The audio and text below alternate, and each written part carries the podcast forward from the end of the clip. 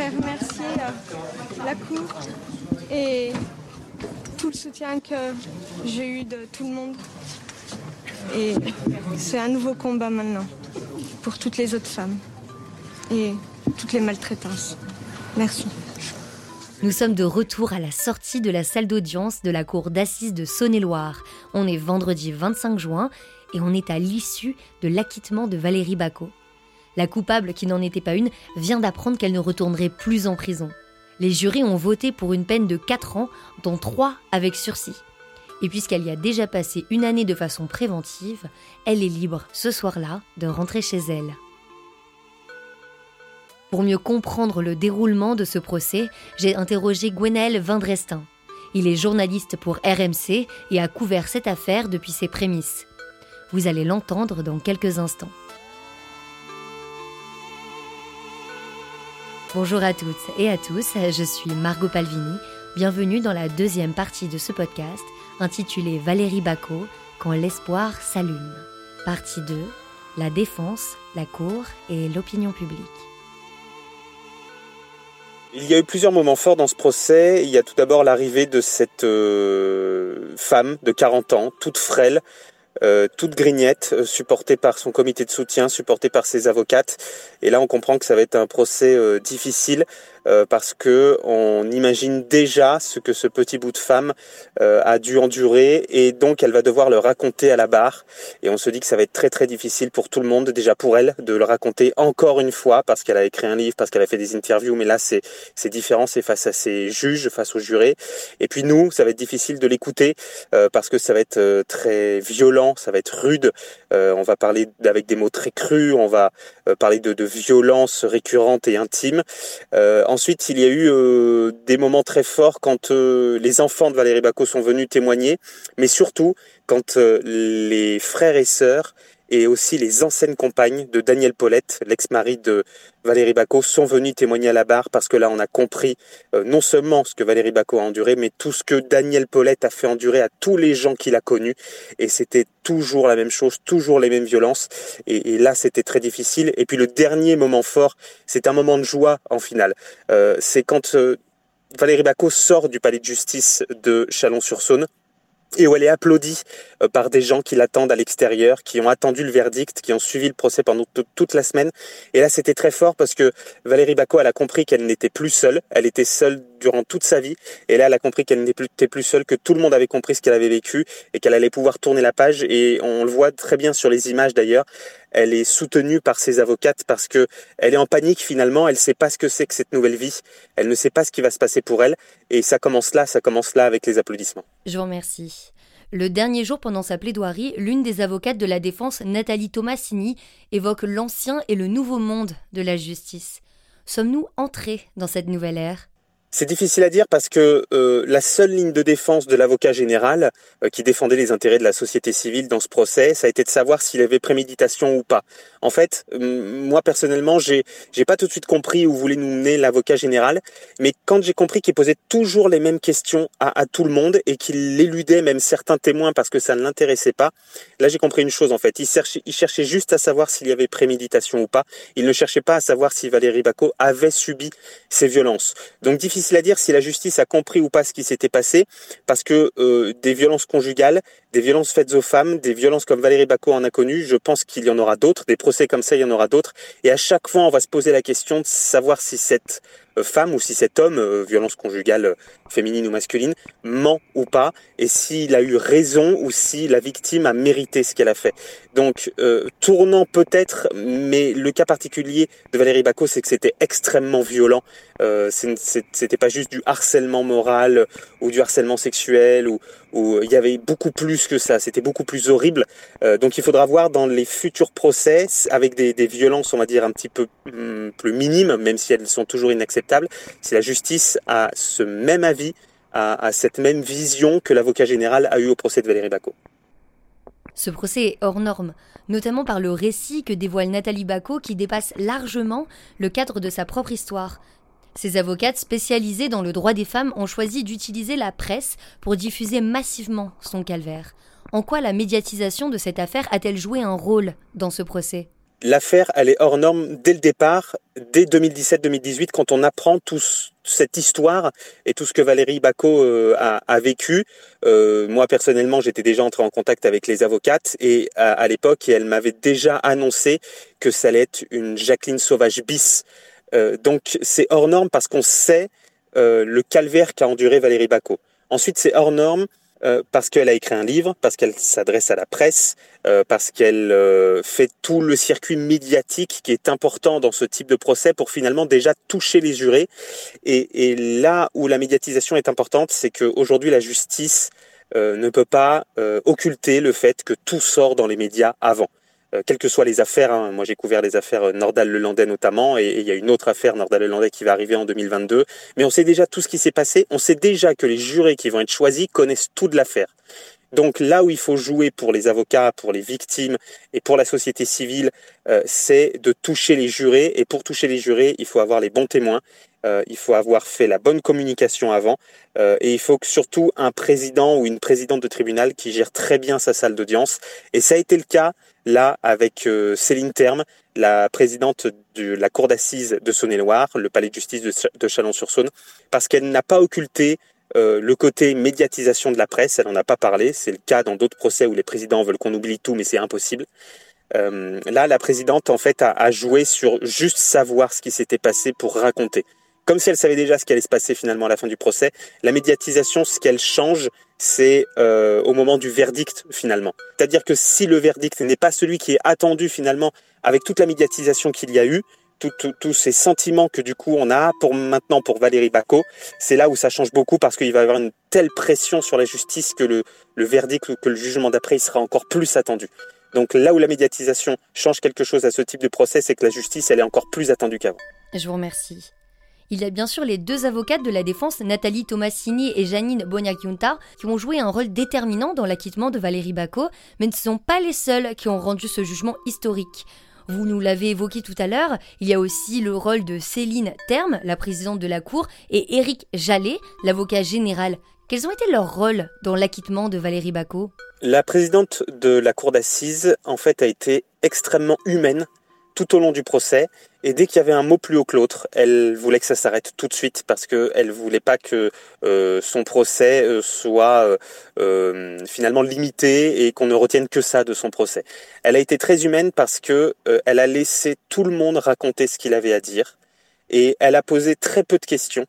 Euh, ou alors juste pour savoir euh, si euh, il y avait des informations concernant les armes, des informations concernant la préméditation, des informations pour savoir si les enfants de Valérie Bacot ou Valérie Bacot elle-même savaient comment fonctionnaient les armes, savaient où se cachaient les armes. finalement, les violences il fallait les entendre à la barre, mais la présidente a très bien compris que le procès ne se jouait pas là, parce que le, on savait tous et elle aussi qui avait lu le dossier, euh, ce qu'avait vécu Valérie Bacot. Euh, la présidente a été très humaine parce que à chaque fois qu'il y avait un témoignage difficile, et notamment pour les enfants de Valérie Bacot, euh, elle a ajouté une petite touche personnelle, un petit mot, et c'est ça qu'on attend de la justice aujourd'hui. pour la fille de Valérie Bacot, Carline, euh, qui euh, fait des études d'infirmière aujourd'hui, euh, pour le fils aîné Dylan de Valérie Bacot, qui a une petite fille aujourd'hui, donc Valérie Bacot est grand-mère, pour Kevin, qui a demandé la garde de son dernier petit frère, Erwan. Elle a toujours eu un petit mot, notamment à la fin, pour souhaiter bonne continuation à toute cette famille qui en fait a su se construire malgré les difficultés euh, que euh, la famille Bacot a connu depuis euh, que, que, que, Valérie Bacot est née et depuis que ses enfants sont nés également. et c'est là où ça a été vraiment un, un message d'espoir pour la justice parce que là, elle a compris qu'il fallait qu'elle change de message.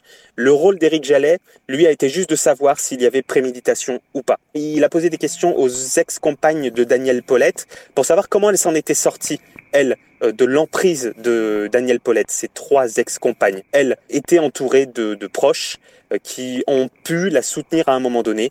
Valérie Bacot, c'était pas le cas. Elle était toute seule. Et la seule chose qu'Éric Jallet a fait, c'était de savoir s'il avait préméditation et de savoir si Valérie Bacot pouvait s'en sortir. Et on le voit très bien dans ses réquisitions, d'ailleurs, euh, quand il demande 5 ans de prison, dont 4 avec sursis. On a compris qu'il avait compris. Euh, on a compris qu'il voulait que Valérie Bacot ne retourne pas en prison. on a compris qu'il voulait une peine, mais une peine minime. Euh, il a cherché à savoir, il a compris, il a requis quelque chose de correct euh, et c'était très bien comme ça. Cette affaire a mis en lumière les failles et les erreurs commises par les services sociaux et la justice française qui ont été incapables d'éloigner un pédophile de sa victime et à deux reprises. Je pense par exemple à Valérie Bacot quand elle était plus jeune, mais aussi plutôt avec l'une des sœurs de Daniel Paulette. Est-ce que ce réquisitoire d'Éric Jallet, l'avocat général, est-il un mea culpa de la justice française? Non, je pense pas que ce réquisitoire soit un mea culpa de, la justice française parce que malheureusement il y aura d'autres victimes comme celle-là. Euh, malheureusement, il y en a eu d'autres, euh, que ce soit euh, dans des cercles familiaux ou à, ou à l'école ou dans des centres de vacances.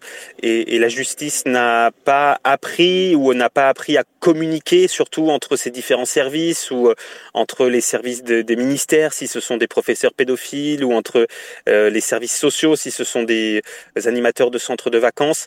Et, et tout ce monde-là est encore enfermé dans ses convictions euh, entre ben euh, nous on est le ministère de l'Intérieur, nous on est le ministère de l'Éducation nationale, nous on est le ministère de la Justice et vous n'avez pas à savoir vous ministère de l'Intérieur, vous ministère de l'Éducation nationale ou vous ministère de la Justice ce qui se passe chez nous.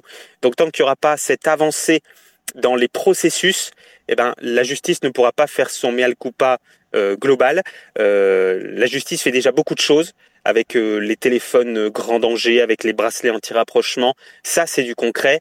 Le, cette condamnation, c'est, c'est pas du concret en fait. C'est juste un, un juste retour des choses. Je vous remercie.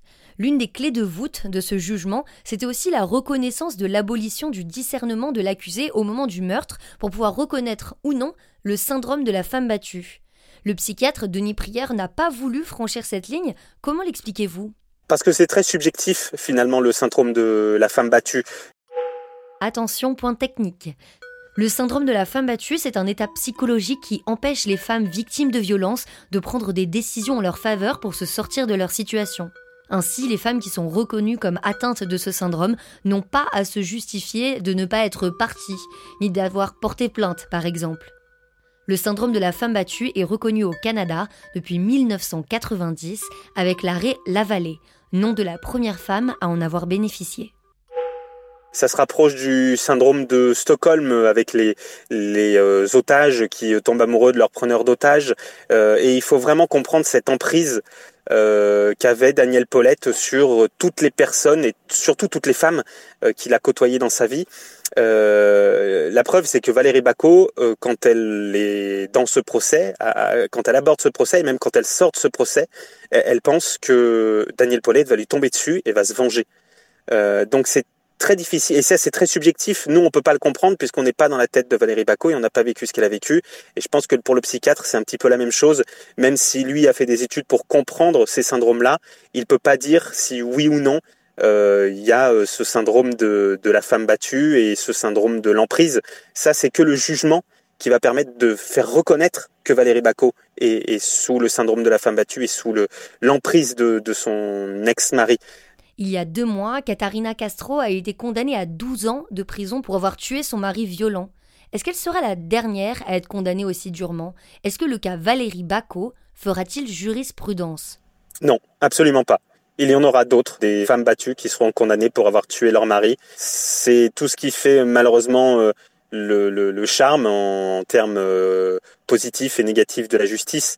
Chaque euh, juré, chaque cour d'assises est différente et il y a euh, des éléments dans les dossiers qui permettent de dire si oui ou non il y avait volonté de tuer, si oui ou non il y avait volonté de se séparer de cet ex-mari, il y avait volonté oui ou non de le tuer. Valérie Bacot sera pas la dernière et le cas que vous avez cité précédemment ne sera pas la dernière non plus à être condamnée parce que d'ailleurs parce que la justice fait des efforts aujourd'hui et la justice sait reconnaître ses erreurs ou pas. Dans ce cas-là, peut-être que la justice avait fait des erreurs, mais peut-être que la victime n'avait pas fait toutes les démarches nécessaires non plus pour aller euh, porter plainte ou pour aller voir la justice, pour aller voir la police. Il y a d'autres cas qui, à l'inverse, euh, feront plus jurisprudence dans la justice, par exemple des cas d'hommes condamnés pour violence conjugale pour avoir tué leur compagne. Là, il faudra voir si la justice a appris de ses erreurs avec toutes ces plaintes qui ont été déposées. Il ne faut pas inverser le processus en fait. Ce sont les maris violents qui doivent être condamnés en premier. Si une femme qui a tué son mari violent est condamnée, là il faut creuser dans le dossier pour savoir ce qui s'est réellement passé parce que peut-être qu'il y a une autre raison qu'on ne sait pas. Peut-être qu'il y a eu d'autres violences. Peut-être que les violences étaient peut-être réciproques. Et ça, c'est tout le dossier construit autour des affaires qui doivent permettre de le déterminer. L'acquittement de Valérie Bacot arrive sept ans après la condamnation de Jacqueline Sauvage pour des faits extrêmement similaires. Qu'est-ce qui a été différent cette fois-ci? Est-ce qu'on peut l'interpréter comme un signe que les mentalités évoluent? Oui, très clairement. Très clairement parce qu'en plus, au niveau des jurés, il y avait autant d'hommes que de femmes. Ça veut dire que autant les hommes que les femmes ont compris l'importance euh, des violences euh, conjugales et de la place des violences conjugales dans la société euh, aujourd'hui. les procureurs de la République qui les mettent énormément en avant aujourd'hui pour montrer justement ce qu'ils font, les médias qui pointent du doigt justement quand ça ne va pas au niveau des violences conjugales, quand ça ne va pas au niveau de la justice, quand ça ne marche pas après des plaintes, après des des euh, jugements rendus, après des mesures d'éloignement qui ne sont pas toujours respectées ou acceptées. Le, procès de Valérie Bacot, finalement, montre que la société a pris conscience de ce problème des violences conjugales. Malheureusement pour elle, Jacqueline Sauvage a d'abord été condamnée puis acquittée, mais c'est la première qui a mis le doigt dans l'engrenage finalement. Il y en a eu d'autres, il y a Valérie Bacot et il y en aura d'autres euh, pour que la société prenne conscience de ce problème des violences conjugales. C'est en gros, c'est le début de la fin.